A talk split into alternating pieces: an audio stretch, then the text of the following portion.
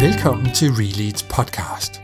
I denne episode taler jeg med antropolog og forfatter Dennis Nørmark om hans nye bog, Tilbage til Arbejdet. Sådan bekæmper vi pseudoarbejde i organisationer. Hej Dennis, og velkommen, og tusind tak, fordi du har lyst til at stille op til den her podcast. Tak for det. Velbekomme. Jeg har glædet mig rigtig meget, fordi du skriver om et emne, som har optaget mig i faktisk lang tid. Ikke lige præcis under den overskrift, som du bruger, pseudoarbejde, men på mange andre måder har jeg selv været optaget af det her med at få noget meningsfuldt ud af både arbejde og ledelse i rigtig mange år. Så jeg glæder mig til, at vi skal dykke ned i det her og blive klog på det. Og det, som kan man sige er dispositionen for den her snak, sådan som jeg ser det, det er, at vi lige starter med at finde ud af pseudoarbejde. Hvad er det for noget? Hvorfor har vi brug for det begreb? Hvordan kan man genkende det og afgøre, om noget er pseudoarbejde eller ej? Hvor er det, vi finder det henne? Hvorfra kommer det? Hvorfor dukker det overhovedet op? Og så ikke mindst, som det, der er hovedærnet med din bog, hvad kan vi gøre ved det? Og hvordan kan vi komme det til livs og få nogle mere meningsfulde arbejdssituationer? Så alt det vil jeg rigtig gerne se, hvor langt vi kan nå med på den tid, vi nu har. Men først kunne jeg tænke mig, lige sådan nu er det jo faktisk første gang, vi to taler sammen. Ja. Og det plejer at være godt i min erfaring med lige en personlig sådan introduktion, lille historie til at lære hinanden at kende, som måske retter sig mod det, vi skal tale om. Hmm. Og nu skal det meste handle om, kan man sige, dine perspektiver på det her, men jeg kan da lige sådan introducere mig selv i forhold til, hvordan er det, jeg kommer til det her felt. Mm. Og som jeg sagde indledningsvis, de sidste 20 år har jeg faktisk på mange forskellige måder været optaget af og nysgerrig på det her med, hvordan får vi noget meningsfuldt arbejde og meningsfuld ledelse. Og jeg har jo i tidernes morgen, da jeg var en ung ambitiøs konsulent, arbejdet i store organisationer, herunder McKinsey, og altså oplevede det der hamsterhjul også, kan man sige, som man kan befinde sig i, af de her store arbejdspres, og det var måske også noget af det, der fik mig til at prøve at søge en anden vej. Og jeg har lavet forskning, en PhD-forskningsprojekt omkring meningsfuld ledelse, hvor jeg havde grupper af ledere med til at undersøge det der begreb og finde ud af, du ved, hvad er det for noget? Hvad kunne det være for noget? Og der oplevede jeg faktisk, at mange af dem synes, at det var svært at kunne bedrive noget, der var meningsfuldt, fordi mange af de strukturer, de var underlagt som ledere, og det, de fik fra deres bestyrelser, og fokus på kvartalsregnskaber og nøgleindikatorer og sådan noget, gjorde det egentlig svært at få mere af det, de synes var meningsfuldt. Så, og dengang jeg lavede den her forskning, så synes jeg ikke rigtigt, vi knækkede nøden med at finde ud af, hvordan søren får man så skruet organisationer og arbejdsliv sammen. Og i mange år havde jeg selv den oplevelse som konsulent, at jeg kunne hjælpe ledere og organisationer på meget meningsfulde måder med personlige relationer og få noget personlig mening ind og så videre. Men der var stadig sådan en lille fornemmelse af, at det var symptombehandling på noget, der sådan lidt mere grundlæggende var usundt, kan man sige, eller altså nogle strukturer, der ikke rigtig fungerede. Og så for 5 år siden, der læste jeg så Laloux, som du også refererer til i din bog, og der fik jeg faktisk sådan en aha-oplevelse af, wow, man kan faktisk konstruere organisationer på en måde, som kommer helt ud af nogle af de der problemstillinger, som jeg synes, jeg så mange steder. Så det var virkelig sådan en lille opvågning for mig i forhold til, hvad kan lade sig gøre. Og så det glæder jeg også til, at vi skal tale lidt mere om den del. Så det var sådan den lille historie med min vej ind i det her felt, og det jeg er meget nysgerrig på at tale videre med dig om. Men du beskriver jo også i din bog, at du har været igennem en kan man sige, en personlig, jeg ved ikke, om man kan kalde det en opvågning, det er måske så religiøst, men altså alligevel, hvor du selv for nogle år siden måske i virkeligheden kunne være med til at lave pseudoarbejde, eller i hvert fald Og så har du så opdaget det her fænomen. Så kan du ikke fortælle lidt om den historie? Jo, jeg tror, jeg har oplevet det, de der lidt to forskellige former, der i virkeligheden findes af søvnarbejde, nemlig dem, der man selv er med til at kreere det for andre, og hvor man selv er offer for det.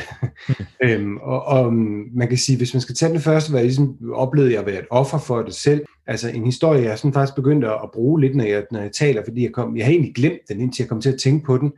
På et tidspunkt, da jeg har også været konsulent, jo ikke, og jeg husker, jeg stod på et tidspunkt med en kunde, hvor jeg havde lavet sådan en hel dag for, og en lang præsentation og en workshop og forskellige ting, og det var sådan set, indholdet var sådan set fint, og de var faktisk rigtig glade og tilfredse med det, der var sket og var foregået.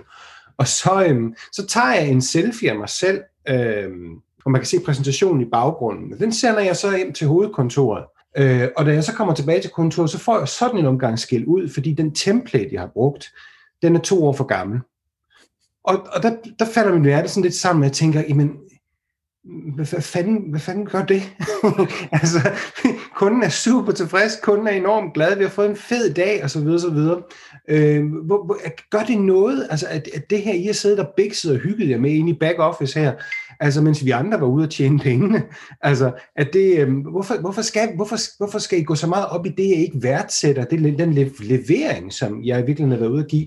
Og se, jeg kender jo konsulentbranchen, så jeg kender også alle argumenterne, ikke? Og det er jo sådan noget, jamen, vi skal jo sørge for, at der er alignment, så alle konsulenterne bruger den samme template, og vores kunder forventer jo sådan en gold standard i det, vi foretager os, og hvis nu du begynder at slække her, så vil det jo sprede sig andre steder. Så jeg kender godt de der rationelle argumenter, men overfor det, så var der, jamen, jeg arbejder 70 timer om ugen, jeg er sindssygt travlt, skal jeg nu også til at opdatere templates? Hvad med at levere det, der virkelig giver værdi for kunden derude? Ikke?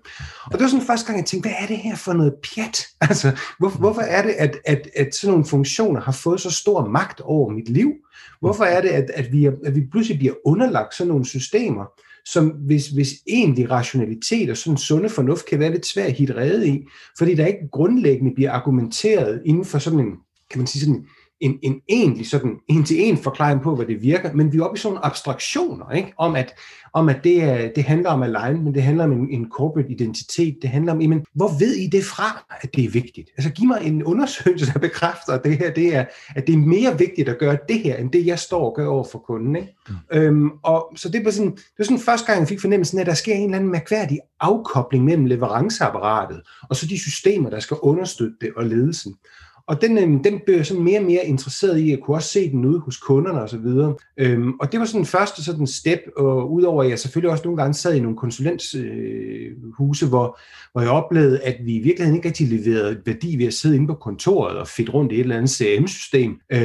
Men jeg kunne ikke rigtig gå, før klokken den var 5-6 stykker, for der var ligesom en forventning om, at man blev hængende, ikke? Og så kunne man jo altid sidde og finde på et eller andet, og sige, vi kan også tilrettelægge kunderne i det her system i stedet for, vi kan da oprette den her fil, eller lave en eller anden, altså et nyt projekt, vi kan prøve at undersøge. Men jeg vidste jo også godt, det brugte vi jo ikke til noget, vel? Altså, jeg skulle bare være gået hjem i stedet for at slappe af og læse en bog, eller lavet et eller andet mere fornuftigt, ikke?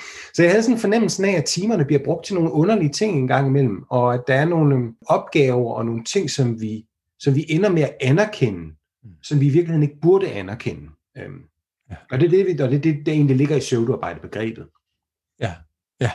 Og du siger, at du har nærmest skrevet en bog, altså om pseudoarbejde, humanistisk guide til det private erhvervsliv. Ja, det er sådan set også, kan man sige, et stepping stone på vejen til at skrive den, ikke? Fordi jeg skrev sådan en bog, hvor jeg forsøgte at, kan man sige, beskrive, beskrive, hvordan man kunne få arbejdet som humanist, ikke? Og hvordan man kunne komme til at lave noget humanistiske grundarbejde. Men jeg fandt jo sådan lidt ud over, altså det er sjovt, når jeg læser bogen, så er den enormt sarkastisk, ikke? Den har sådan en sarkastisk tone, ja, du kan rende ud og lave nogle strategier for dem, fordi folk kan altid bruge strategier til et eller andet, eller du kan da altid prøve at formidle et eller andet for ledelsen, som ingen alligevel lytter til. Sådan, det var sådan lidt, det var en bog, der i virkeligheden sagde, ja, der er arbejde derude til den, der gerne vil finde arbejde. Er du så uheldig, du kommer til at blive kendt med i dansk og gider ikke at være på et gymnasium, så kan du da altid finde et eller andet. Du kan godt finde et eller andet at lave derude, fordi der er en sektor, som i virkeligheden siger velkommen til folk, der kan lave ting, der er en lille smule fluffy, en lille smule abstrakt, der ikke betyder noget. Og så fik jeg lidt dårlig samvittighed over den bog, for den var jo egentlig, den gav i virkeligheden guidelines til folk om at gå ud og tage et eller andet meningsløst arbejde, så de kunne få sig en fast løn, men som ikke rigtig rykkede noget. Ikke? Ja. Og så de drøftelser, jeg så havde med filosofen Anders Fogh Jensen, som havde skrevet bøger om projektsamfund og så videre, det ledte så til, at vi blev enige om, at der manglede ligesom et begreb for det arbejde, der imiterer arbejde, altså som et eller andet sted lever op til alle vores, kan man sige, anerkendende sådan symbol om, hvad arbejde er for noget, men som bare ikke har det element, som arbejde vel egentlig skal have i grunden, at det forbedrer et eller andet, det medfører et eller andet, det skaber en forandring, som er positiv, det hjælper nogen med et eller andet, det udfylder et behov, det skaber en reel værdi, fordi vi har fået et mærkværdigt arbejdsbegreb, hvor arbejde, det er noget, det er et arbejde, hvis du får penge for det. Og vi vil sige, du kan da godt komme til at lave noget for penge for det. Det havde jeg da oplevet som konsulent, hvor jeg tænkte, det kommer de da aldrig til at bruge noget til noget af de stakkels mennesker. Men jeg har jo fået penge for det. Var det så arbejde? Det synes jeg faktisk ikke, det kvalificerede som. Det kvalificerede til en sådan imitation af arbejde, men det havde ikke en indholdsside. Ikke? Mm. Og det er derfor, det er det, der ligger i pseudobegrebet. Ikke? Det er ligesom, når vi siger et pseudonym. Det er jo det er ikke det rigtige ord for noget andet, eller pseudovidenskab. Det er ikke rigtig videnskab, det imiterer det bare. Ja. Og egentlig var det... Der var masser af andre forskningsstudier i det. For eksempel noget, der hedder tomt arbejde. Som man vidste en hel del om, altså i sociologien. Så det var ikke, fordi vi sådan set lavede fuldkommen nyopdaget land her, men der var en del forskning i det område, som bare aldrig rigtig var kommet ud til almindelige mennesker. Og nogle historier, som ikke var blevet fortalt, kan man sige. Ikke? Ja, så men du skriver jo altså, til spørgsmålet, hvorfor har vi brug for det der begreb? Altså det, jeg selv ved at læse bogen, kunne se, at du i hvert fald gav et rationale for, det var, at det blotlægger et tabu. Kan du sige noget om det? Ja, det var jo helt evident, fordi når vi annoncerede jo sådan på nettet, vi vil gerne tale med folk, der ikke synes, at det, de laver, er fornuftigt. Altså, vi vil gerne tale med folk, der ligesom havde den opfattelse, at det, de lavede, hvis de holdt op med at lave det, ville der ikke ske noget alligevel. Altså, det ville ikke rigtig rykke noget, ikke? Og folk vil jo rigtig gerne tale med os. Det er det, der også er vigtigt at understrege, når vi... Altså, det er jo aldrig mig og Anders, der sådan decideret går ud og udpeger Anders arbejde som pseudoarbejde, selvom det er sådan, det, vi har fået skudt i skoene. Men vi var jo faktisk meget, påpasselige med, at det var folks egne historier. Ja. Og det, vi fandt ud af, var jo, at det var skidesvært for dem at tale om det. Der er aldrig nogen, der rigtig havde spurgt dem om det før. Og de ville jo meget gerne være anonyme, og de måtte helst ikke genkendes. Ja, vi har jo ændret folks køn, altså i bog, fordi folk var så bange for at blive opdaget i det. Ja. Og man kan sige, hvorfor altså, og vi fandt historierne meget sandfærdige, fordi hvorfor skulle de lyve om det? Altså, hvad skulle der motiv være for det? Der kom jo de samme historier igen og igen, så, men det var helt tydeligt, de kunne ikke gå til deres leder og sige det her. Der var ikke en lydhørhed i forhold til det. Det var pinligt. Og det er også fordi, vi tager jo utrolig meget af vores identitet for vores arbejde. Så det der med at kunne komme hjem aften efter aften og sige til eksempelvis til sin ægtefælle, jeg ved ikke rigtig, hvad jeg laver derude. Altså, det er pinligt, det er eksistentielt smertefuldt, simpelthen. Og mange af dem havde jo også været indlagt til med stress og alle mulige ting, så det var en alvorlig sag, det her. Det er ikke bare... Altså, den sådan lidt fjollede forestilling om arbejde er jo, det må være skønt ikke at lave noget og tjene penge. Nej, det er ikke skønt. Det er forfærdeligt. Det er simpelthen skrækkeligt. Det udhuler de her mennesker over tid. Men det er simpelthen svært at tale om, og derfor var det jo... Vores bog fik den gennemslagskraften, som den fik, fordi vi løftede et tabu. Altså, det er jo altid... Det er altid interessant, og det er altid vigtigt, og det giver altid opmærksomhed. Fordi... at vi vil faktisk gerne have brugt de tabuer, som står i vejen for vores erkendelse. Altså de tabuer, det er godt, som jeg er antropolog, vi forsker i tabuer. Tabuer kan være gode nok, det kan være meget fornuftige, men tabuer, der står i vejen for vores erkendelse, de skal fjernes. Ja, så, og det må man sige, i hvert fald er lykkes med at få sat på dagsordenen på en eller anden måde, ikke? Mm. Og så er der en masse diskussion om det begreb. Så hvis vi lige sådan skal, hvad lægger du i det, hvis vi lige skal definere pseudoarbejde? Jamen det er jo arbejde, som opleves som meningsløst arbejde, hvor man har en klar og ofte også meget velbegrundet mistanke om, at det, man udfører, ikke gør nogen forskel. At det i virkeligheden, hvis man ophører det med at udføre det, der vil ikke ske noget ved det. Det er fornemmelsen af, at man ikke forbedrer på noget. Det er altså arbejde, som ikke efterlader sig noget varigt, brugbart aftryk på tingene. Og det er jo, som jeg understreger, også en subjektiv fornemmelse. Altså søvnarbejde, det er en fornemmelse, man sidder med selv. Og det skulle...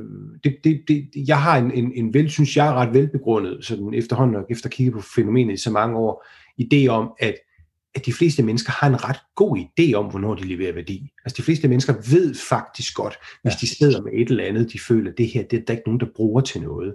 Altså, og derfor, men vi bad selvfølgelig også de folk, vi interviewede om at sige, men hvor ved du fra, at den der rapport ikke bliver læst? Og så siger vi, at der er 20 downloads af den, og der er ingen bestyrelsen, der læser den, selvom den er egentlig stilet til dem. Ikke? Altså, du vil lige få et summary på 10 sider. Altså, vi prøvede faktisk at finde ud af, hvor folk kunne kvalificere, om tingene var meningsløse eller ej. Men jeg tror fuldt og fast på, at vi er som mennesker ret kompetente til i virkeligheden at vurdere værdien i vores eget arbejde. Så det er en subjektiv følelse af, at det arbejde, man udfører, er tomt og uden betydning. Ja, så og langt hen ad vejen kan jeg faktisk godt genkende det der. Og så kan der selvfølgelig være situationer, hvor at det kan være svært at gennemskue, hvad skal det her bruges til, men at det faktisk er nyttig eller meget vigtig, væsentlig information, som nogle andre sidder og har brug for. Men og så må man jo undersøge det. Altså, jeg kan huske, jeg sad lige i går og læste i Altinget, havde lavet sådan en rapport, en sociolog, der har undersøgt samskabelses, ude i kommunerne, og konkluderet, at det stort set er uden betydning. At det er sådan nogle møder, konsulenter og projektledere har med hinanden, men det flytter ikke noget ude i kommunerne. Nej. Og jeg kan huske, der engang kom en kvinde op til mig, efter jeg holdt foredrag og fortalte, at hun havde arbejdet 1 år med samskabelse, og hun kunne til dato ikke beskrive, hvad det var, hun havde fået ud af det. Nej. Og hun sagde, min chef ved faktisk heller ikke, hvad det her det er for noget. Nej. Og jeg arbejder med 1 år nu, og jeg er totalt blank over i forhold til, hvad jeg laver. Ikke? Ja. Og så kommer sådan en undersøgelse i går, ikke? Og sådan set kan man sige, i hvert fald bekræfter mig i, jamen den her unge kvinde havde jo ret, sandsynligvis.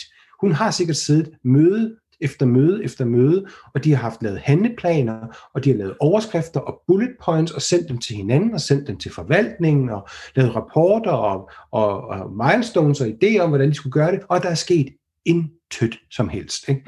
Altså, og det er den der fornemmelse af sidde og spille tiden, som man jo ofte allerede har, når man sidder til de møder, og man kigger rundt og tænker, hvornår begynder vi at lave noget? Altså, hvornår begynder der at ske noget for mennesker i et plejehjem eller i en daginstitution og så videre, så videre, ikke? Så det er den der med, altså, jeg oplever nogle ret kompetente folk, der ret hurtigt kan se, at det, de sidder med, er varm luft. Ja, ja. Så det er ligesom om, at man kan sige, at nogle af de der begreber får lidt deres egen liv og deres egne projekter, og netop bliver fluffy, fordi jeg tror også, i hvert fald fra min egen erfaring, altså, jeg kan da godt kende mange situationer, hvor jeg synes, samskabelse er i spil, og virkelig produktivt, og værdiskabende, og altså, vi kan også kalde det samarbejde, ikke? Men altså, hvor folk ligesom skaber noget sammen, og bygger på hinanden, og altså... Selvfølgelig. Så der er jo ikke noget galt med begrebet, men det er måske der, hvor det er ligesom... Det var ikke veldefineret. Det er, hvor man ikke forstår, hvad man virkelig mener med det. Hvor man ikke har en klar metodik. Altså, hvor det bare er endnu et buzzword, der er fløjet ind. Ikke? Ja. Og som der pludselig er nogle projektpenge i. Og der er nogle folk, der tænker, nej, det skal vi også gøre. Og så kalder man et eller andet... en egentlig inkompetent person, men som man desværre har kommet til at ansætte i sin tid. Ikke som fuld årsværk. Så man har færdig med et andet projekt, kan Dorte ikke komme herover og lave det samme skab, men sådan, hvad i himlens navn er Dortes forudsætninger for at sidde her, ikke? Ja, ja. Altså, det der med, at ting er bare ikke ordentligt planlagt, ikke?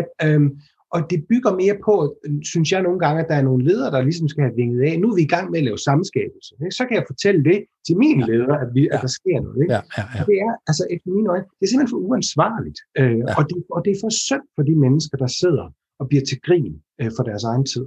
Ja. Og bliver stresset, og alt det andet, som du siger. Så der er mange lidelser forbundet med det her fænomen. Altså, og omkostninger, ikke mindst. Altså, det kan vi komme tilbage til. Men når, altså spørgsmålet, hvordan genkender man det, siger du i virkeligheden, det er en subjektiv fornemmelse af, at det her, det flytter ikke noget, det skaber ingen værdi. Jeg kunne lige så godt stort set lade være.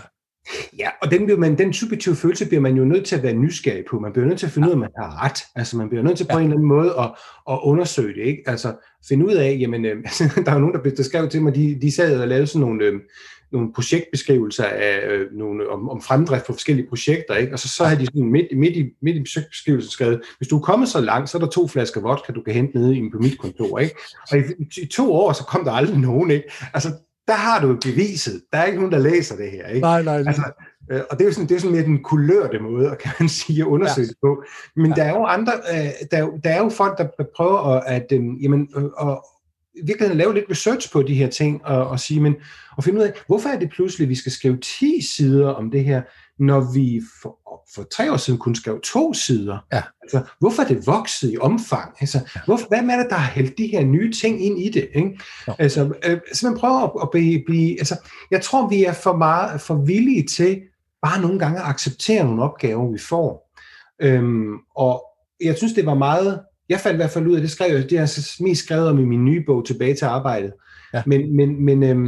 Men at der er nogle, jeg fandt ud af, der var nogle sådan psykologiske karaktertræk, der var sådan meget identiske for alle de der folk, der egentlig var interesseret i at afslutte deres eget søvnarbejde. Og de var lidt nogle kvævlanter i organisationen, ikke? Ja. Det var lidt sådan nogle typer, som bare sådan, måske nogle gange blev betragtet som lidt nogle nej-hatte og lidt nogle Rasmus Modsat-agtige typer, ikke? Mm. Men det er eddermame værdifuldt, at der er sådan nogle i organisationer, der en gang imellem taler paven midt imod, ikke? Og siger, men jeg kan ikke se, hvorfor vi skulle gå i gang med det her nye forandringsprojekt, når de sidste 3, vi har lavet, heller ikke til at føre til noget, og aldrig er blevet evalueret, og altså, er vi ikke bare i gang med det samme igen, ikke? Altså, den der type folk der, de er bedre og mere nysgerrige, og de sætter deres...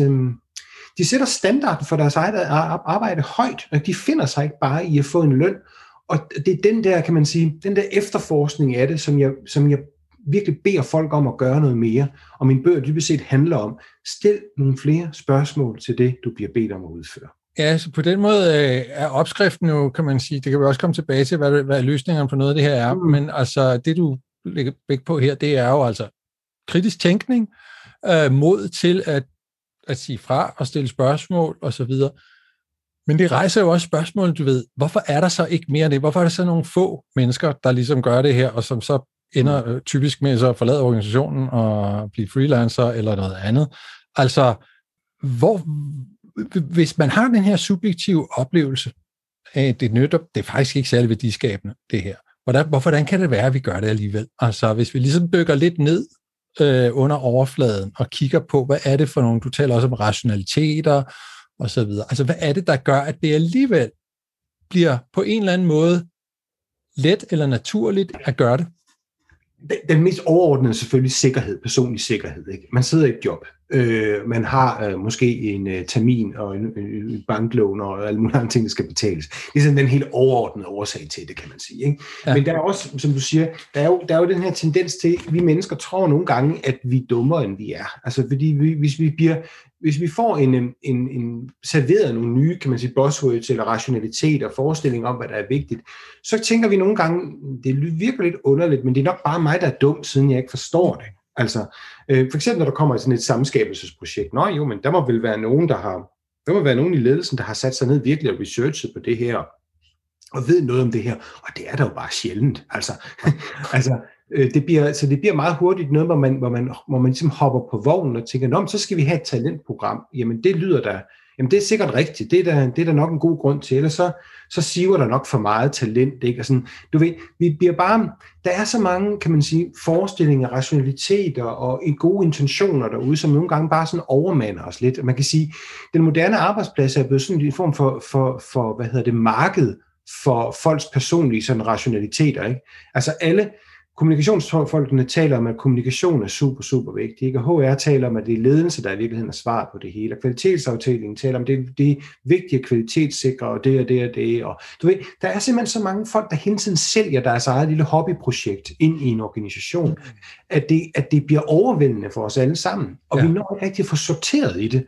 Og så ender vi med at tro, at vi skal alt det der. Og vi kan ikke nå vores arbejde, hvis vi skal alt det der. Altså, det er simpelthen for meget. Så almindelige mennesker bliver overmandet og tænker, at nå, det er nok bare fordi, jeg ikke har nok forstand på det. Ikke? Mm. Og det kan det jo også godt være. Det kan det også godt være. Ja. Men man skal give sig selv, man skal give tvivlen en lille bitte smule mere plads, ikke? Og igen åbne op for muligheden for at få diskuteret de her ting i bunden, i stedet for at sige, nå jamen, ja, kommunikation er også, det er også vigtigt, det er også godt. Ja, men et nyhedsbrev på 4 sider har jo mistet sin fornuft og betydning. Ja. Det er jo ikke godt. Det er jo for meget. Der er nogen, der kommer til at læse. Ikke? Og vi skal da godt, det er da vigtigt, at vi laver nogle forandringer, og vi ikke sidder i siloer og så videre, så videre. Jo, men skal vi nu endnu en gang kaste hele organisationsdiagrammet op i luften, så lander folk på nogle helt nye pladser og får nogle nye chefer. Hvor godt gik det sidste gang, vi gjorde det? Det gik af helvede til. Hvad får os til at tro, at det den her gang er den rigtige måde at gøre det på? Ikke? Og det, altså, men igen, man står med problemer, som man gerne vil løse. Og så kaster man så over nogle løsninger, som i virkeligheden ikke rigtig gør noget ved problemet, men bliver sådan et håb, ikke? Om, at nu kan vi endelig løse problemet med, at folk ikke vidensdeler eller noget andet. Ikke? Men måske er det, kan man sige, jeg har, når jeg kigger ned på mine noter her omkring de forskellige områder, du ligesom lister op på, hvor finder vi det, og hvor kommer det fra, og hvordan opstår det. Så er der også noget med sådan helt grundlæggende, synes jeg, den måde, vi har opbygget organisationer på, og ligesom den form for logik, der egentlig bærer organisationer og lederskab i dag. Ikke? Fordi der er noget omkring det, du kalder bullshit, altså, eller management-sprogskulturen, som bliver totalt fluffy og mangler den der kobling ned til noget hverdag og noget virkelighed, som jeg virkelig også skal genkende, og det er jo også beskrevet i ledelseslitteraturen, som det her med, jeg kan ikke huske, hvem det er, der siger det, men vi bliver ligesom forhekset af det der managementsprog, og vi kan næsten ikke se virkeligheden længere, vel? Vi ser bare de der termer. Ja, ja. Men så er der så noget, som du også er inde på, omkring det her med, at vi har fastholdt organisationer med et hierarki, altså en pyramideform, hvor det hele samles i toppen, i en situation, hvor omverdenen er blevet så kompleks, at dem, der så sidder i toppen, jo har uendelig svært ved at kunne navigere i det der med de meget få nedkogte informationer, de får op igennem systemet, fordi det hele skal kondenseres ned til nogle nøgletal eller et eller andet, som man kan overskue, men så har du også fjernet al information undervejs. Ikke? Ja. Så det peger jo så på hele det, du siger, målstyringsfetishen, altså alle vores målstyringssystemer, og så den der sådan vildt voksende støttestabsfunktionskultur, ikke? Så der er jo noget, hvor kan man sige, ja, den enkelte skal også være vågen og sige nej og sådan noget, men det er jo også en del af hele den måde, vi er kommet til at forstå og tænke og lave organisationer og ledelse på. Ja, og det er jo derfor, jeg var glad for, at du nævnte Laloux i starten. Det var jo blandt andet da jeg skrev søvnarbejde, havde jeg ikke læst Laloux endnu, men der var simpelthen så mange, der sagde efter, har du ikke læst Laloux? Og tænkte, nej, det har jeg ikke, nu må jeg hellere komme i gang så. Ikke? Ja. Og så blev det jo også lidt en åbenbaring, som jeg bruger i Tilbage til Arbejdet, og sige, men det er jo, han siger jo netop det her med, at du kommer til at skabe forstoppelse i organisationer, hvis alle trådene skal samles i top. Det kan simpelthen ikke lade sig gøre, bare kig på det rent faktuelt, det kan ikke lade sig gøre, det skal gå galt, og det går galt. Ja. Og så får du en, fordi du ikke har forkastet beslutningsdygtigheden dernede, hvor den i virkeligheden hører hjemme, altså bragt den dernede til de mennesker, der faktisk sidder med informationen. Ikke? Ja. Og så har du fået det her, kan man sige, lavdelte system, hvor lederne i virkeligheden i hele den proces, hvor der bliver båret flere Excel-ark og PowerPoint-præsentationer og nøgletal op til dem, i virkeligheden den proces distancerer sig mere og mere fra det, de i virkeligheden leder, fordi de hele tiden får det medieret igennem et lag af stabsfunktioner, som så igen bliver, kan man sige, tjenende ånder for en ledelse, der gerne vil vide mere, men stabsfunktionen får heller ikke rigtig kigge ned i organisationen, fordi de er så travlt med at servicere ledelsen. Så det er det her underlige forløb, du får, hvor folk sådan nede på gulvet siger, hvorfor er der ikke nogen, der interesserer sig for vores virkelighed? Hvorfor er der ikke nogen, der forstår, hvad der sker hernede? Nu har staten og topledelsen endnu en gang været 3 dage på Hotel Nyborg Strand og tænkt, at nu er der brug for det og det, og det er overhovedet ikke det, der er brug for. Altså, de lever i deres egen boble, ikke? Og det er netop det, han beskriver, Laloux, ikke? Med, at du får ikke de her, du får et system, en systemløsning ved eneste gang, der opstår et eller andet problem i organisationen, ikke? Så skal vi løse det ved endnu en proces, eller en SOP, eller et et nyt tiltag eller et initiativ osv., i stedet for i virkeligheden at gøre lederen dernede i stand til at tage nogle beslutninger på gulvet med deres medarbejdere, løse problemet lokalt, ikke? Så bliver det eskaleret op til en ledelse, som så endnu en gang vælger sådan en policy-måde at forholde sig til problemet på. Ja. Og det igen, altså det øger igen kompleksitet. Ja, ja. Og det, bare for at bygge videre. Det er noget cirkel. Jeg kommer til at mindes min egen konsulent i dage, hvor noget af det, der var mest værdiskabende i det, jeg lavede, det var sådan set, når vi blev hørt ind af en topledelse til at komme med nogle anbefalinger, det var at gå rundt ned hos medarbejdere og spørge, hvad de havde af gode idéer, og så bære dem op til direktionen. Men det er jo egentlig åndssvagt at betale konsulenter hundedyre lønninger for at gå og samle al den viden og idérigdom op, der findes ude i organisationen, og så ligesom pakke det ind i nogle flotte powerpoints og præsentere det til topledelsen, ikke? Jo, men de synes jo ikke, de har tid til det. Det er det, der er problemet. Ledelsen synes ikke, de har tid til det. De har også skide travlt. De er mega travlt. De er maxed out på alle mulige ting. Men det, de bare skal overveje, det er, hvad er det i virkeligheden, vi er maxed out på? Ikke? Det er igen, kan man sige, at lægge de her planer og gå til møder med hinanden og producere nye initiativer og prøve at være geniale og lave forandringer, som igen i virkeligheden ikke rigtig er efterspurgte. Altså, stop lige et øjeblik med alle de der ting, og så tag og flyt dig selv ned i forretningen, og prøv at finde ud af, hvad der i virkeligheden foregår, i stedet for at hyre dyre konsulenter til at gøre det, som så endnu en gang medierer resultaterne igennem PowerPoint-præsentationer og rapporter, ikke? Altså, det er simpelthen mærkeligt. Altså, jeg tænker nogle gange, om det er, fordi der er et prestigetab ved i virkeligheden at være leder på den måde, ikke? Altså, er det finere? Og nu spørger jeg, fordi jeg ved det simpelthen ikke. Altså, er det finere at være i et direktionslokale og holde møder med statsfunktionerne, end det er i virkeligheden at være til stede? Altså, eller er det fordi man er... En teori kunne også være, at man kan sige, at med moderne professionaliseret ledelse, er man jo blevet også fagligt afkoblet for de mennesker, man i virkeligheden leder. Men tag det nu roligt. Du skal ikke være bedre til dine medarbejdere, til deres arbejde. Det er ikke det. Det betyder at være leder. Okay. Og hvis du er bange for at komme til kort, fordi du ikke ved en skid om, hvordan man laver pumper, men du er en leder i en pumpevirksomhed, så slap af. Det skal du heller ikke vide. Men du skal have en fornemmelse for, hvad det er for nogle vilkår, omstændigheder, mål, begrænsninger osv., som dine ansatte sidder med. Det er du simpelthen forpligtet til at være interesseret i og gå ind i og prøve at få en fornuftig viden om. Og jeg tror måske, den der, kan man sige, faglige afkobling, der er kommet den ledelse, gør, at man tror, at ledelse handler om styring, KPI'er, de rigtige procedurer, og så noget udvikling, og så kører vi butikken ud fra det. Og den der professionelle ledelse har altså den mangel på indsigt i, hvad der i virkeligheden foregår, som er ret farlig. Ja, og man kan sige, og jeg synes også, det er rigtig spændende, og jeg kan også godt netop have lyst til at komme lidt dybere ned i, hvad er det, der gør det naturligt, at ledere agerer på den her måde, hvis det, når man sådan tager lidt briller på og kigger lidt på afstand, at man kan sige, det er jo i virkeligheden ikke særlig værdiskabende, og al viden og forskning peger på, at det ikke er.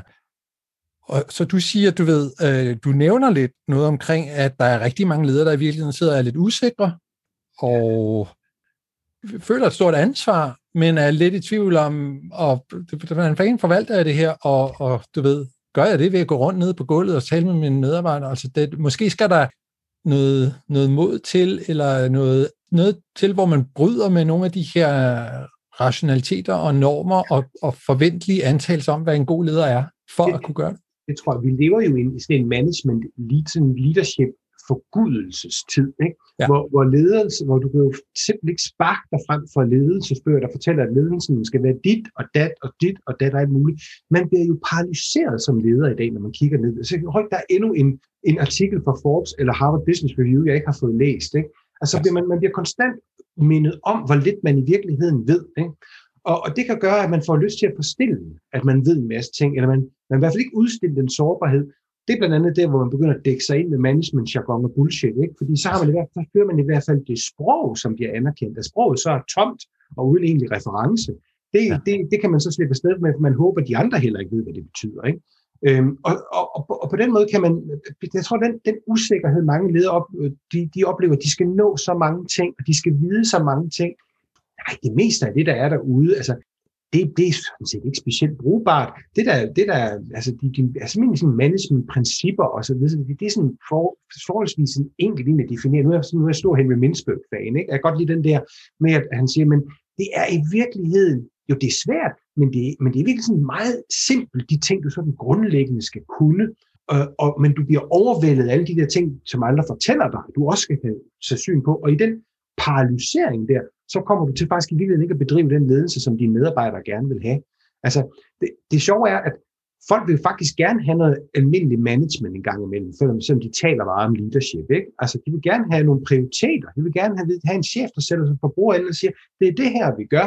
I skal ikke gøre det der, I skal gøre det der i stedet for. Altså, der kan tage de der helt konkrete, når medarbejderne har brug for det, når medarbejderne kommer til kort i forhold til deres egen empowerment, vil de sige, hey, nu er jeg sgu usikker, nu har jeg brug for min chef, nu skal jeg vide, hvad jeg skal gøre, ikke? At de så har et sted, de kan henvende sig, ikke? Så den der, jeg tror virkelig, vi har gjort ledelse alt for kompliceret, altså i virkeligheden, og vi har gjort lederne usikre på, om de kan udfylde rollen. Der er jo mange ledere, der går rundt med det der såkaldte imposter syndrome, hvor de faktisk er lidt nervøse for, hvornår bliver jeg afsløret i at ikke vide noget som helst. Ja. Ikke? Og det, altså kronisk usikre ledere vil jo bare blive ved med igen, og så bede om flere og flere informationer, de kan støtte sig op af. Ikke?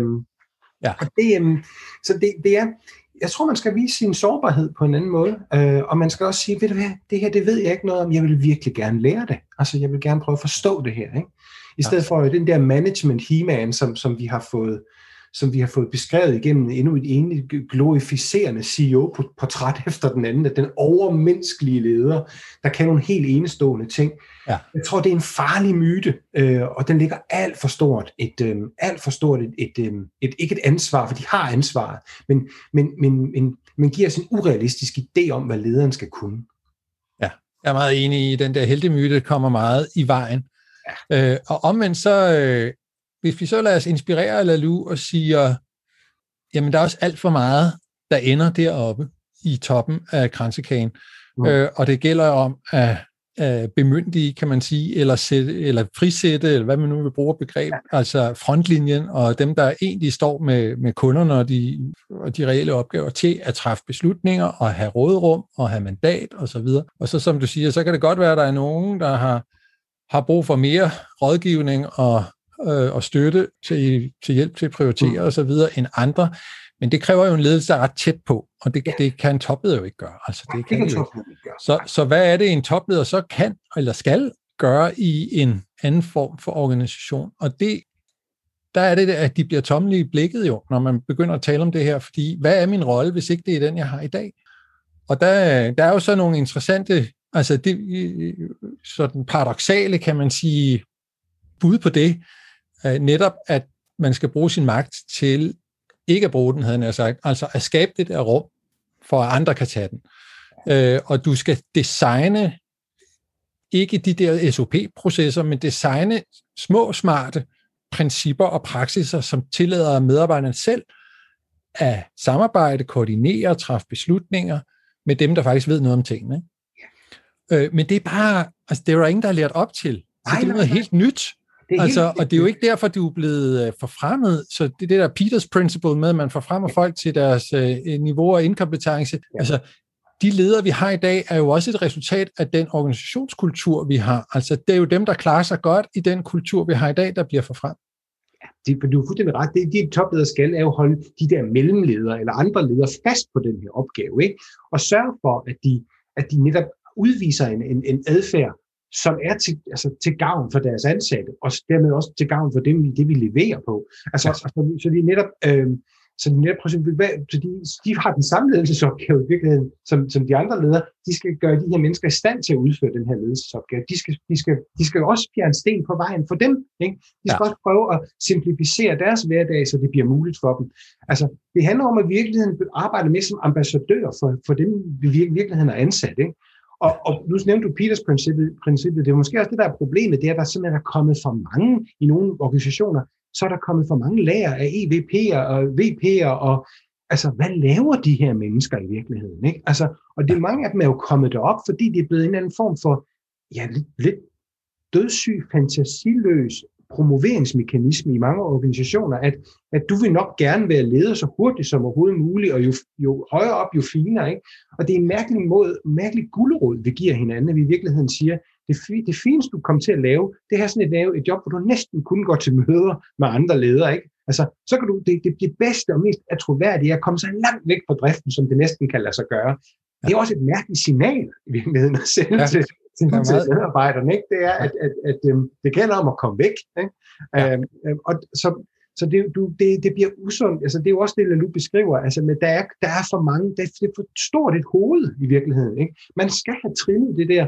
Det koster jo også op til sådan en EVP koster omkring, læs en undersøgelse, omkring 3-4 ekstra medarbejdere. Bare i virkeligheden for at holde det menneske informeret om, hvad der foregår. Men det er jo skørt. Altså, det bliver organisationen jo ikke bedre af. Det bliver den igen tungere og tungere af. Det er jo ikke mærkeligt, at folk går rundt og snakker om agil hele tiden, for det er det, de oplever. De oplever en forstoppelse i systemet, fordi der er kommet for mange af de der topledere også. Ja. Så, og jeg er meget enig i analysen, kan man sige. Men altså, der er jo også spørgsmål om, hvor langt kan vi gå? Fordi du skriver også, og der er sådan lidt forvirret, når jeg læser din bog. Altså, fordi på den ene side er det her med, at vi skal flytte tingene så langt ned som muligt og have meget få lag. Og så siger du også, at en ledelsesfri virksomhed er en utopi, og vi kan ikke undvære ledelse. Ja. Og der skal også være nogen, med hvor vi kan placere et klart ansvar. Ja. Så hvordan skal jeg forstå det? Jeg forstår det godt. Men det er fordi, det er enormt afgørende for mig, det her. Fordi det, der er grunden til, at mange ledere, også topledere, smider de her systemer og processer ned, det er virkelig en del af en form for ansvarsfraskrivelse. Fordi man kan sige, så har vi jo sagt, vi har lavet en arbejdsbeskrivelse for det her. Vi har jo fortalt, det der. I har fået sendt et 80 sider langt PDF-dokument, I har underskrevet, I har set. Ja, men det er jo ikke nogen, der kan huske, ikke? Altså, du kan ikke kapere det. Ikke? Og det vil sige, at du virkelig hele tiden ansvarsforskriver dig igennem former for systemer, du smider ned. Og der bliver jeg nødt til at sige til leder, det er det, I får jeres løn for. Det er det altså. I skal smide beslutningskraften ned, så folk kan tage nogle flere beslutninger på gulvet. Men det betyder ikke, at I er fri for det. Altså, fordi det er jeres arbejde at sørge for at hyre de rigtige folk, få dygtige medarbejdere, og så sige til dem, jeg stoler på, at du kan udføre det arbejde. Okay. Fordi jeg eddermame sørge for at rekruttere på topniveau her. Og hvis det går galt, du må gerne tage nogle chancer, jeg skal nok have din ryg. Ikke? Ja. Og chefen har altså simpelthen det overordnede ansvar for at have folks ryg. Ja. Og det glemmer de nogle gange. Og der må jeg bare sige, det er derfor, I får flere penge, end de andre gør. Og derfor er det også chefer, der skal ryge ud, når tingene kollapser. Og der har jeg jo sådan igen det problem, at jeg synes, jeg ser for mange chefer, der bare, kan man sige, cirkulerer rundt i systemet, særligt det offentlige. Ikke? Og man tænker, men hvorfor er du ikke blevet diskvalificeret undervejs for så mange fejl? Ikke? Ja. Og der, altså, jeg mener vitterligt, at det er, at vi kan ikke få en situation, hvor vi får skubbet så meget, kan man sige, empowerment ned, at cheferne glemmer, at det overordnede ansvar er deres. For det er det. Så, jeg køber den fuldstændig, og det er også, hvad kan man sige, det er jo så også krævende, og kræver mod og tillid, at stå der som toppen af kransekagen, den der bliver udsat for shitstorm, og som kommer i nyhederne og på forsiderne, når der er et eller andet, der går galt et eller andet sted ned i organisationen, og man ligesom det eneste forsvar, man har, jeg har jo tillid til mine medarbejdere, du ved, de gør det så godt, de kan. I det her tilfælde, der var så nogen, der gjorde en fejl et eller andet sted, og så mit ansvar så, jeg har ansat de forkerte, eller hvad, altså, der er jo nogle mekanismer. Der, hvor der er mennesker, begås der fejl, og der skal også være, kan man sige, et rum at begå det i. Altså, du bliver nødt til at lave det forsvar. Problemet er, hvis du ikke forsvarer dine medarbejdere, så skal jeg fortælle dig, hvad der sker. Så begynder medarbejderne at sige, kan vi ikke få nogle flere regler? Kan vi ikke få nogle flere processer? Kan jeg ikke få nogle flere? Fordi grunden til, at mange medarbejder, fordi der er også nogle ledere, der kommer til mig og siger, det er sgu da mine medarbejdere, der beder om alle de der ting. Så siger jeg, det gør det da, fordi de ikke ved, om du har deres ryg. Ja. Altså, og hvis de ikke ved, om du har deres ryg, så vil de bede om forsikrings. Ja. Og det er en form for forsikring, vi tegner med vores ledelse, når vi laver de her ting. Ja. Altså, det er simpelthen en usund vej at gå. Ja. Vi skal have mere tillid, og det der, det er stik modsat af, hvad jeg har behov for. Jeg kan godt forstå, det er betryggende, men det er lidt som at tisse i bukserne for at holde varmen. Det kommer til at give jer problemer over tid. Ja. Altså, så derfor så er der ikke nogen vej udenom, at ledelsen siger de der, når de står i de der situationer, tager det ansvar, forsvarer deres medarbejdere i det omfang, det er muligt, altså medmindre det har været beskrivelser og alt muligt mærkeligt på færdigt. Men man kan sige, at det er meget, vi beder lederne om, ikke? Fordi du skal på en eller anden måde være den der beskytter af dine medarbejdere, give dem frihed, stole på, de træffer nogle beslutninger, det er dig, der får din røv på komedien, når shitstormen rammer. Altså, så der er måske også noget her, hvor vi kan brede ansvaret ud til medierne, til politikerne, altså at sige, hvad er det for nogle vilkår, vi giver vores topledere, at de skal kunne svare på en eller anden enkelt sag, et eller andet sted, der er gået galt, altså i sundhedsvæsenet eller hvor som helst, ikke? Det er klart. Vi undgår ikke den, kan man sige, den store klinge, som handler om vi i virkeligheden er blevet, om vores tilgivelse i samfundet er blevet for dårlig, ikke? Altså om vores tro på, at vi skal vide alt om alting, og vi har krav på at vide alt om alting hele tiden. Det er klart, det spænder ben for en af den her proces, ikke? Det er, at det skete jo virkelig, at vi fik 24 timers nyhedsmedier. Inden for det politiske område, jeg mødte så mange politikere, der siger, at det gik galt, at vi fik TV2 News. Og det er ikke for at skyde på dem, fordi at jeg sidder selv som næstformand i en stor medieorganisation. Så det er ikke fordi, jeg har fuld forståelse for, at vi som også i DR eksempelvis skal holde magthaverne, holde øje med dem osv. Det skal vi. Det er en journalistisk, publicistisk forpligtelse. Men man kunne godt gå lidt mere konstruktivt til værks. Altså, man kunne godt prøve at overveje, hvorfor skal vi køre den her sag? Er det, fordi det er en principiel sag? Hvis det er en principiel sag, så er det vigtigt, for så kan det være, at der kan være mange lignende. Men hvis det bare handler om, kan man sige, at få en enkelt person i fedtefadet, og bare blive ved og tage en fejl, og så blæse den op, så kan jeg godt have min tvivl om, hvad vi som offentlighed i virkeligheden får ud af det, fordi vi mennesker begår jo fejl. Det har du gjort, det har jeg gjort, det gør vi alle sammen. Og jeg synes, kunne jeg godt ønske mig, at man i hvert fald, når man diskuterede det, prøvede at undersøge, om det er principielt nok. Altså jeg ved for eksempel, når man snakker med journalister, så siger de, at de altid sådan set blevet skolet i altid prøve at få noget principielt ud af i virkeligheden en enestående sag. De skal forsøge at få det op på et stort niveau, og det er der, det i virkeligheden går galt, ikke? Det vil sige, men er der et generelt problem med ude i kommunerne med det, eller er der et enkeltstående, ikke? Altså det der med fordi så får du igen en politiker, der siger, at vi skal have større tilsyn med området, vi bliver simpelthen. Og det er bare sådan igen, så har du igen, når ting bliver eskaleret, om det så bliver eskaleret i en organisation eller ude i medierne, når tingene kommer op på det niveau, hvor det ikke hører hjemme, altså på et topniveau, det er politisk niveau, det er så meget top, det kan blive, ikke? Så kan politikerne jo ikke sige andet end systemer. Igen, de kan ikke sige processer, politik og så videre, så videre. Så det er eskaleringen, at det går galt. Og derfor skal vi altså alle sammen, også som borgere, tænke over, hvor meget vi mæsker os i historier, som er enkeltstående, som vi forsøger at gøre principielle, og så igen svare på med endnu et dødssygt system, som får et problem, der måske er meget, meget lille. Så måske skal vi i virkeligheden vende den om. Det bliver sådan noget paradoksalt noget, som du egentlig også selv er inde på i nogle af dine løsninger, det med, at man bekæmper regler med regler og så videre, ikke? Altså, hvor man tænker, skaber det ikke bare nye regler? Men okay, jeg kan godt købe et eller andet sted det der med nogle gange noget paradoksalt. Så når det kommer op på det der politiske niveau, en enkelt sag, og man så tænker i systemer, så i stedet for at sige, nu skal vi have endnu et system, endnu en procedure, endnu en eller anden retningslinje, så sige, her ser vi igen et udtryk for, at vi har alt for mange procedurer, alt for mange retningslinjer, alt for meget, der gør, at mennesker ikke... Vi tager ansvaret fra dem simpelthen, og derfor begår de fejl. Det ville være så interessant, hvis vi havde flere ledere, der sagde det. Ikke? Særligt politiske ledere, fordi det er fuldstændig rigtigt. Jeg læste her for nylig, vi har haft en del lidt kedelige sager, korruptionsagtige sager i Danmark, både Brita-sagen og andre, ikke?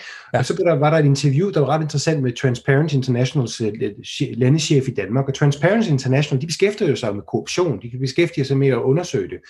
Og det er jo sådan den danske chef på området, og man kunne høre journalisten tænke, nå, nu siger du vel flere regler, så for at undgå det i fremtiden, siger, nej, det er det værste, de kan gøre, sagde han, fordi lige præcis af de årsager, jo flere regler I putter på, jo mere uigennemskueligt bliver det i virkeligheden, og jo mere ender folk med at bare gøre det, de vil, og det, de har lyst til, eller i virkeligheden gør det forkerte, fordi reglerne er gensidigt modstrid. Han siger, nej, den sikre vej mod flere af de her problemer, det er i virkeligheden at tilføre flere regler. I skal gå den anden vej, hvis I i virkeligheden skal undgå det her. Men det er enormt kontraintuitivt for mange ledere at sige, at det er den vej, vi skal gå, og sige, ja, jamen, det kan godt være, at vi er på, når Brita har gjort det her, at vi i virkeligheden har for komplicerede regler og for mange systemer osv., så vi måske. Det er svært at sælge til offentligheden, ikke? Men det er faktisk den rigtige vej at gå, og der er ikke nogen, der længere kan finde ud af at navigere i den kompleksitet. Men det kunne jo være rigtig godt, fordi, hvad kan man sige, et eller andet sted, så er det her dit begreb med pseudoarbejde, og det her, det er jo kejserens nye klæder historien, ikke? Du giver folk mulighed for at sige, det er jo, der er kejserens nye klæder på det her. Men vi skal så måske også finde ud af, altså hvad er det så for noget tøj, ikke? Altså at vi skal have på. Og der siger du jo også, vi skal have færre, altså der skal færre tråde i det der. Det skal være enkelt. Ja, vi skal hele tiden, altså jeg kan godt lide det der begreb for behavioral economics omkring en opportunity cost. Altså man skal huske på, at hver eneste gang, at du sætter et eller andet i søen, så er der nogle andre ting, du ikke kan få. Ikke? Ja. Og vi er meget hurtigt til at handle, uden at overveje, hvad opportunity kosten er ved det, vi foretager os. Og vi skal være bedre til at tænke en gang, hvis du spørger folk, om de vil købe nogle billetter til en koncert, så får du en svar mulighed, hvor rigtig mange siger ja. Hvis du siger, hvis du gerne vil købe billetter til den her koncert, vil du være med at købe billetter til koncerten og bruge pengene på noget andet i stedet? Når folk får den svarmulighed, så tænker de, gud ja, det er rigtigt, jeg får mange andre ting også. Ikke? Altså, og vi skal være bedre til at tænke sådan 2 gange, når vi igen, i stedet for at vi igen står og siger, nå, men vi skal have mere af det der. Hver gang vi står med et problem, skal vi overveje, hvad er omkostningerne ved, at vi indfører mere kontrol? Men det er jo mindre tillid. Hvad er omkostningen ved centralisering? Jamen det er jo, at vi får færre mennesker, der decentralt tager beslutninger. Hvad er omkostningen ved alt det der compliance?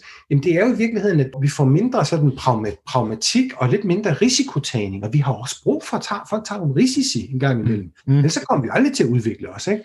Altså, så man bliver meget hurtigt forelsket i alle de der gode argumenter for at gøre det, man gør, men man glemmer, at ved at handle, så er der også en omkostning. Og den fører vi ikke regnskab med på samme måde. Og det er det, jeg mener med at gøre det til et lidt mere almindelig praksis, i virkeligheden at finde alle de dårlige argumenter for at handle, i stedet for bare endnu en gang at kaste os over og at udføre noget nyt i vores fine intention om at forhindre et eller andet problem. Ikke? Så vi skal igen tænke, er der nogle ressourcer, vi allerede har, som vi kan løse tingene med, i stedet for endnu en gang at opfinde endnu et system i de bedste, altså med de bedste intentioner. Ikke? Mm. Ja, så hvis vi over i, hvad kan man sige, vi kunne sagtens tale mere om nogle af de her problemområder, og hvorfor opstår det og så videre, men hvis vi nu fokuserer på løsningerne, som altså, vi er sådan i gang med, så siger du jo selv, du ved, der er 2 niveauer. Der er noget, vi kan gøre i morgen, måske tiltag, du kunne indføre i morgen.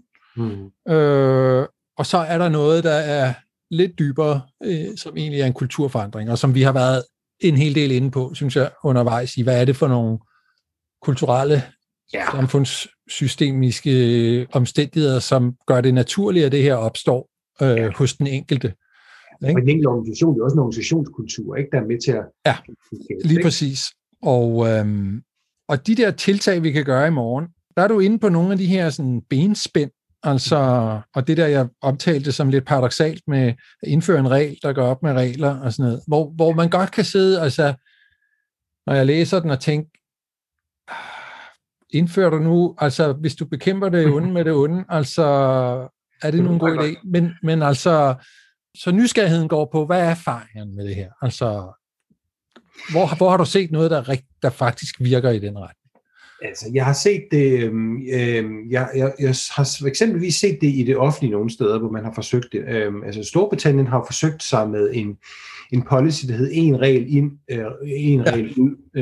Og det gik faktisk så godt, at man nu har det til en regel ind, to regler ud. Og der har man faktisk lykkedes at afbureaukratisere ret kraftigt i Storbritannien. Okay. British Columbia har jeg læst om, det fandt jeg ud, det studie fandt jeg efter, jeg skrev Tilbage til Arbejdet, men i British Columbia har man reduceret byråkratiet og regler så videre ned til en tredjedel, fordi man har sat det op som, kan man sige, måltal for byråkraterne, at de simpelthen skulle finde ting at fjerne, og igen også indført sådan nogle procedurer om, at hvor man simpelthen vætter de enkelte regler, der kommer og siger, men hvor ved du fra, at det her vil komme til at gøre en forskel? Lave sådan en lille business case på, hvordan kan du forklare det her? Og igen, ja, jeg er med på, det er en ekstra proces, det er en ekstra ting, man sætter oven i arbejdet, men altså resultatet er imponerende, ikke? En tredjedel af reglerne og byråkratiet er tilbage i British Columbia i løbet af 10-årig periode, så det viser jo altså, at sådan nogle benspænd fungerer altså. De kan rent faktisk noget. Problemet er, at vi har, og det gælder næsten alle organisationer, vi har ikke nogen strategi for, hvordan vi afbureaukratiserer. Vi ligger lag på lag på lag, men der er ikke nogen, der tager noget ned fra bunden af bunken og fjerner, fordi det ikke bliver stillet som en opgave. Ja. Og jeg siger bare, hvad nu hvis vi stiller det som en opgave? Hvad hvis vi siger, jamen, du må ikke lave en ny proces, før du prøver at finde ud af, hvor du kan fjerne en. Det vil sige, at du gør bureaukraten ansvarlig for afbureaukratisering. Altså, det virker altså nogle af de steder, man har sat i gang. Så jeg har faktisk store forhåbninger til det, fordi bureaukrater er jo ikke onde mennesker. De har bare aldrig lært det her. Altså, fordi det er simpelthen ikke en del af den rationalitet, de er vant til at operere indenfor. Og problemet er også, at dem, der finder på regler, og dem, der laver dem, og kan man sige, både statsfunktionerne og ledelsen, viser undersøgelser, typisk ikke dem, der mærker reglerne i dagligdagen. Nej. De har et blindspot i forhold til det. De mærker det simpelthen ikke selv. Jeg læste en undersøgelse, hvor det var noget med 70% flere ansatte end topledere, vurderede, at deres organisation var blevet meget kompleks, ikke? Altså, de kan simpelthen ikke se det. Det er igen tilbage til det med at få eksponeret ledelsen mere for, hvad der i virkeligheden foregår. Tag nogle runder, snak med folk, finde ud af, hvordan deres hverdag ser ud, ikke? Ja. Men det gælder altså også de mennesker, der ligesom er med til at skabe alt det her. Det er jo ikke fordi, vi kan jo ikke undvære bureaukrati. Vi skal have regler, vi skal have et system, vi skal have noget at referere til os. Der skal være en procedure for forskellige ting, men vi har bare simpelthen ikke løst den der gordiske knude om, hvordan vi får reduceret det. For jeg har jo været ude i masser af virksomheder, der siger, vi arbejder med cut complexity og keep it simple. Så, men undskyld, men hvad fanden betyder det? Altså, hvad gør I aktivt for det her? Det er jo ikke nok at smide det op og smide det ind, sætte det på et plakat og smide ned i kantinen. Det betyder jo ikke mere simpelt af, ikke? Altså, hvad er det de egentlige tiltag? For vi kan godt lave de der benspænd, hvis vi bare tør. Ja. Og et andet, du foreslår, er det her med uforstyrret tid. Altså, fordi at oplevelsen af at gå til så frygtelig mange møder, er noget, som kendetegner rigtig mange mennesker. Ikke? De har jo først tid til at faktisk lave noget arbejde, når arbejdsdagen er slut kl. 17. Ikke? Så kan man sætte sig ned og faktisk få noget for hånden. Men resten af dagen, der sidder man i møder, ikke? Hvis man er tilstrækkeligt højt i sådan en hierarkisk organisation. Ja. Og samtidig, når jeg så læser den her idé om, men så er der kun nogen, der må indkalde møder, så skal man ligesom ansøge om at få lov. Altså, så tænker jeg, det bliver ligesom lidt bureaukratisk igen, ikke? Men måske er der en pointe alligevel i det her med at lave de der benspænd, altså. Bogen er jo et forsøg på at lave et katalog af forskellige løsninger, og jeg tror, hvis man implementerede dem alle sammen på en gang, så tror jeg, man får et andet problem. Altså, så det handler om, at prøve at udvælge ting. Altså, min ønske med bogen er at inspirere folk til at sige, det her, det tror jeg faktisk godt, vi kunne. Jeg var ude og holde et oplæg for en organisation, der besluttede sig for at prøve at fjerne reply-rull-knappen for deres e-mails. Altså bare som forsøg for at finde ud af, okay, hvad sker der egentlig, når vi sådan selv skal sidde og indtaste alle de her adresser? Så gider vi jo ikke, det gider vi jo ikke at gøre. Så laver vi faktisk ind i vores hoved en mere sådan kvalificeret vurdering af, hvem gider vi egentlig at spamme med mere information, ikke? Men hvis vi, altså, det er jo for let for folk i virkeligheden at genere andre med en reply-all-knap, ikke? Altså, det var bare sådan et lille eksempel. Det gav mening for dem at prøve, for det var deres problem. Det var, at alle simpelthen var blevet CC og BCC på alt muligt, ikke? Ja. Og det kan Det tror jeg vil virke, det vil virke der. Andre steder, så arbejder de måske med at sige, at vi holder kun møder om fredagen, eller holder mødefri fredag eksempelvis. Og det fungerer også fint nok, hvis man nu gør nogle andre tiltag.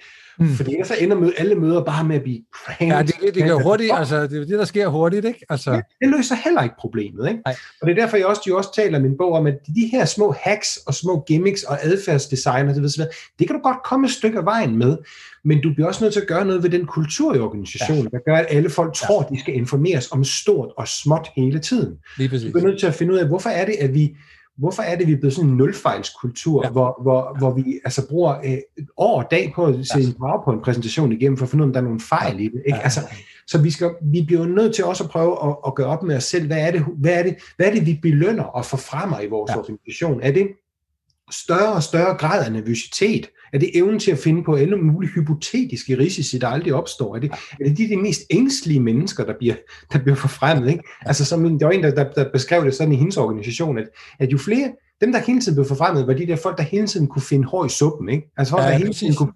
Og det gør jo bare, at vi bliver endnu mere nervøse, endnu mere ængstlige. Ikke? Altså, hvad er det? De der ting skal man... Den der kulturelle forståelse af sig selv som organisation, det man og kultur er jo notorisk vanskeligt at have med at gøre, og især vanskeligt at ændre, ikke? Men hænger også sammen med struktur, ikke? Så der er også noget med det her med muligheden for at ændre på strukturen, især de hierarkiske og byråkratiske strukturer, altså at få gjort op med dem, og noget af det, som Laloux peger på, altså at lave en struktur og nogle formelle, altså bestemmelser omkring beslutningstagning og mandater osv., som gør, at vi placerer magten meget længere ned i organisationen.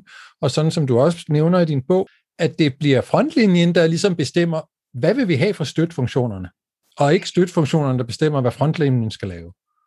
Ja, det er jo en organisatorisk ændring. Det er ikke fordi, det er det, som også nu er blevet beskrevet om, at ellers så ender støttefunktionerne blive sådan en form for politimænd i organisationen, ikke? De får den rolle, at de hele tiden skal sørge for, at alle de her regler er blevet overholdt i virkeligheden.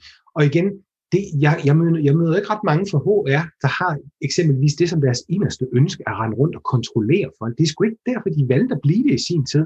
De synes i virkeligheden ikke, det er det sjoveste, at det er det, der giver eksempelvis HR et dårligt ry. Ikke? Ja. Altså, og tænker, nej, nu kommer HR igen. Ikke? Og så bliver det bliver bare et problem for os.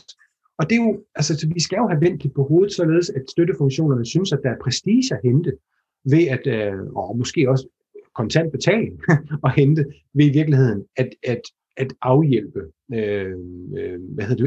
hjælpe forretningen med i virkeligheden at opnå deres resultater, i stedet for at de bliver igen de her villige tjener fra topledelsen, og det kan jeg godt forstå, at de bliver, fordi det er jo der, de henter deres løn fra. Ikke? Det er jo, altså, det er jo en follow the money problematik. Ikke? Altså det, man kigger op i systemet, fordi det er dem, der aflønner en, og derfor bliver der mere prestige, som en HR-direktør sagde til mig. Det er svært at få mine medarbejdere til at engagere sig i at hjælpe en eller anden linjeleder med at forstå ferieloven, fordi de vil meget hellere arbejde med de nye leadership principles for topledelsen.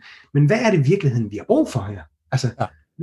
Altså, fordi der er ikke nogen, der kan forstå ferieloven, vel? Altså, den er jo sindssygt kompleks, ikke?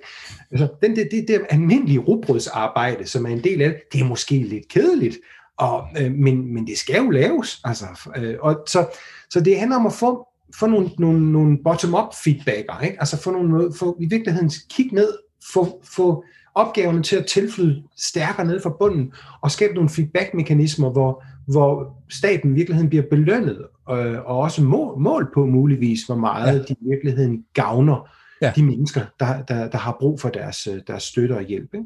Ja, og i virkeligheden er der alt for lidt af den der form for feedback, af min erfaring. Og nu har jeg været over at besøge en organisation, det er så ikke en af dem, Laloux beskriver, men en anden meget progressiv organisation, der hedder Next Jump i London. Der var de gået virkelig langt i det her med feedback og gav hinanden feedback i tid og utid, og i mange sammenhænge, og havde en hel app til det og sådan noget. Ja. Og man kan måske sige, okay, der havde måske taget overhånd, men alligevel... Det kunne godt være lidt... Men grunden til, at de gjorde det på den måde, altså, det var, at medarbejderne så brugte det til at blive bedre, til udvikling, til pejling på, du ved, rykker det, giver det mening, flytter det noget. Altså, ja. Så det du egentlig efterspørger med at få mange flere pejlemærker, fordi det er jo fordi også, vi er i et tomrum som medarbejdere, vi finder på et eller andet, vi ved ikke rigtigt, om det virker. Hvis vi var meget, altså for nogen, der er direkte i kontakt med nogle kunder, og der kan man få den der hurtige feedback, og man kan se, virker det ikke. Men nogle af de andre funktioner, der har man altså brug for en eller anden form for bedre tilbagemelding, ikke?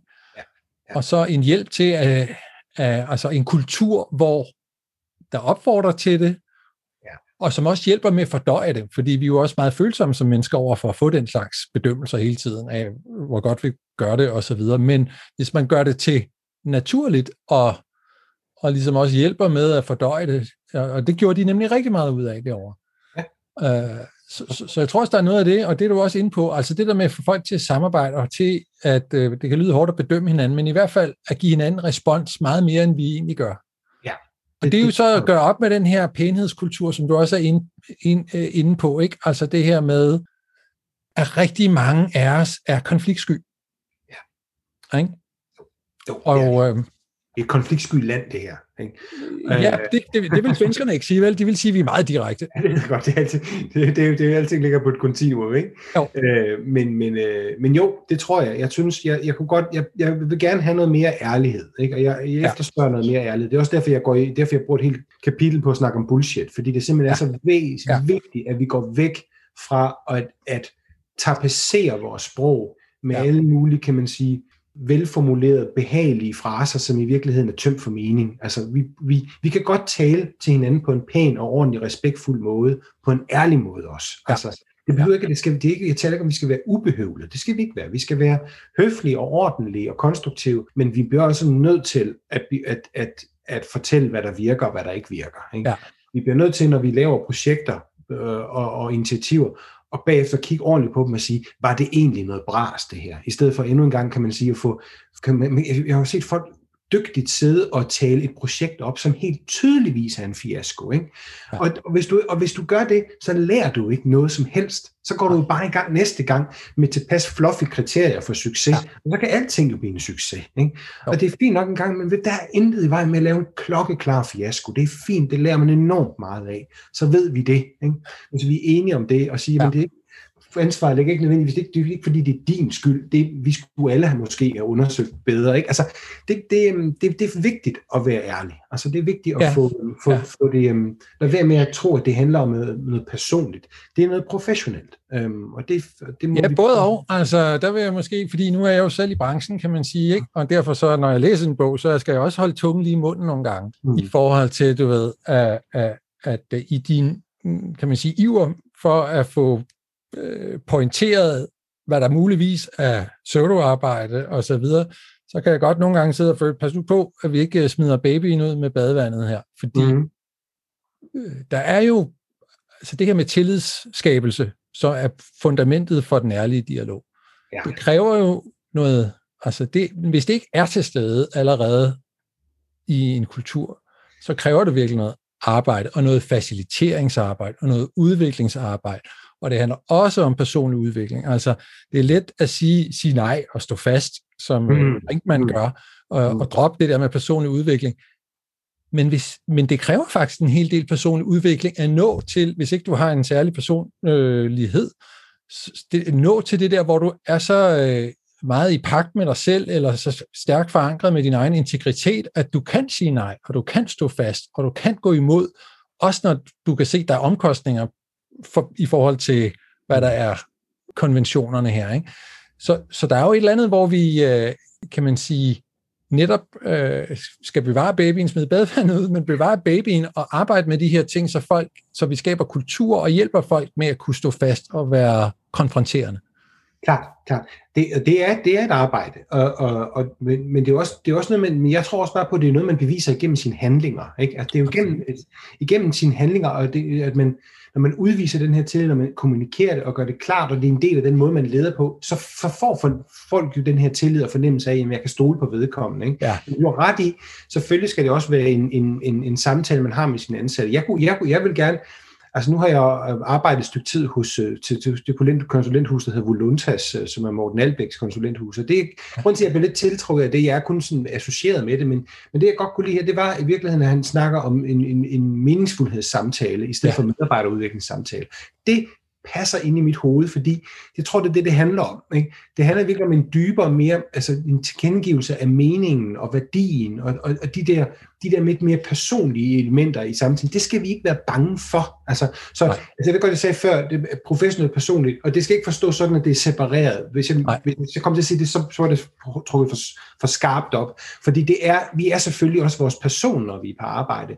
Yes. Og det er jo altså i den der lidt mere, altså lidt nære dialog med vores ledere, at vi skal kunne udtrykke den sårbarhed, for det er også der, at lederen kan udtrykke sin sårbarhed om, hvad vedkommende ikke ved, at vedkommende ikke er en ledelsesmæssig super menneske, men også bare et menneske, ligesom du og jeg. Og det tror jeg, vi vil få mere ud af. Så det kræver et stykke arbejde. Ja. Altså, jeg er jo ikke... Når min bog er blevet misforstået mest, er den blevet misforstået som i sådan en retning af, om det er sådan endnu et eller andet lean-værktøj, vi alle sammen kan bruge, så vi bare skal arbejde hårdere. Nej, det er overhovedet ikke det, jeg siger. Jeg siger, at folk skal gå tidligere hjem for pokker. Ikke? Jeg taler ikke om, at vi skal bare hamre derudad og arbejde hårdere, hurtigere, mere.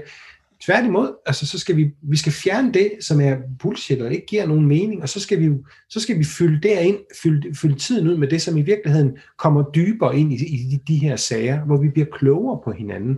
Og det kan sagtens være at bruge en hel dag sammen med sin chef og så snakke om det her. Sagtens. Ja, lige præcis. Altså, fordi, og det er jo også noget med, som du selv siger, altså, det som lederen kan gøre her for at skabe en kultur, det er jo på en måde selv at praktisere de her ting. Det vil sige, du nævner eksemplet, gå dog hjem kl. 14 og sige, nu er der ikke mere på min liste i dag. Jeg tror så, det er de færreste ledere, der har en liste, der er færdig kl. 14. Men jeg kan godt lide ideen om det. Og jeg havde også i min egen forskningsindgang nogle ledere, der sagde, jeg går hjem kl. 16 hver dag. Og, hvordan klarer du det, spurgte de andre ham så ikke. Men ved du hvad, jeg starter dagen med at prioritere mine opgaver. Så starter jeg med det vigtigste. Så tager jeg det næste vigtigste. Og det tredje vigtigste. Og når til kl. 4, så er det faktisk ikke så vigtigt længere. Og så går jeg hjem. Og det synes jeg jo egentlig, altså det lyder jo enormt banalt, men det kan jo lade sig gøre. Altså. Og så tror jeg, det der med, som du selv er inde på, altså sårbarheden, at det er vigtigt, at lederen går forrest og ligesom inviterer det, og også inviterer det fra de andre og anerkender det. Altså, så det er der, hvor brokhovederne, du ved, ikke bliver skubbet ud til side, men man bliver nysgerrig på, hvad ligger der bag den der brok? Fordi der er typisk noget bagved jo, ikke? Det bliver jo til brok, fordi det ikke er blevet forstået, ikke? Fordi det ikke er blevet mødt, fordi ved eneste gang, så får de den samme mur, ikke? Så kan jeg godt forstå, at man bliver brokhovedet. Det vil jeg da også blive, ikke? Ja. Og i virkeligheden, hvis man gider og lytter og interesserer sig for det, så finder man, hvad baggrunden er, og så bliver det ikke sådan en... Så bliver det, nej, vi skal prøve at holde Flemming nede, fordi der er ikke andet problemer med. Men Flemming er måske enormt dygtig til sit arbejde. Vi kan ikke til undvære ham. Vi kan godt undvære hans sure bemærkninger ved eneste gang, der kommer noget nyt, ikke? Ja. Men hvis vi i virkeligheden bliver mere nysgerrige på det, ikke? Det kan godt være, at Flemming bare er helt umulig, ikke? Og det kan også godt være, at han skal fjernes. Altså, der kan være mange. Men igen, give de her folk en second chance og blive nysgerrige på, hvordan de ser det, i stedet for at se det som en udstilling af dig som leder.